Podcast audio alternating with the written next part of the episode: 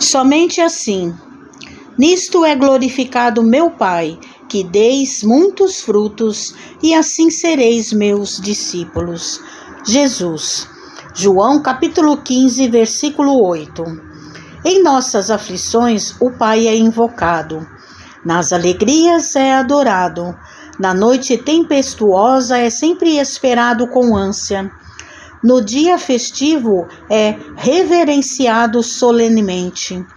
Louvado pelos filhos reconhecidos e olvidado pelos ingratos, o Pai dá sempre, espalhando as bênçãos de sua bondade infinita entre bons e maus, justos e injustos.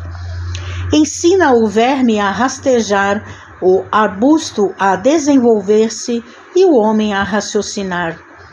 Ninguém duvide, porém, quanto à expectativa do Supremo Senhor ao nosso respeito. De existência em existência, ajuda-nos a crescer, a servi-lo, para que um dia nos integremos vitoriosos em seu divino amor e possamos glorificá-lo. Nunca chegaremos, contudo, a semelhante condição, simplesmente em razão dos mil modos de coloração brilhante dos nossos sentimentos e raciocínios. Nossos ideais superiores são imprescindíveis e, no fundo, assemelham-se às flores mais belas e perfumosas da árvore. Nossa cultura é sem dúvida indispensável e, em essência, constitui a robustez do tronco respeitável. Nossas aspirações elevadas são preciosas e necessárias e representam as folhas vivas e promissoras. Todos esses requisitos são imperativos da colheita. Assim também ocorre nos, domínios da alma.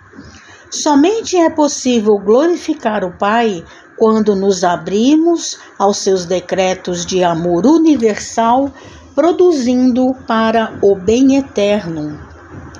Por isso mesmo, o Mestre foi claro em sua afirmação que nossa atividade dentro da vida produza muitos frutos de paz e sabedoria, amor e esperança, fé e alegria, justiça e misericórdia em trabalho pessoal digno e constante, porquanto somente assim o Pai será por nós glorificado e só nessa condição seremos discípulos do Mestre crucificado e redivivo.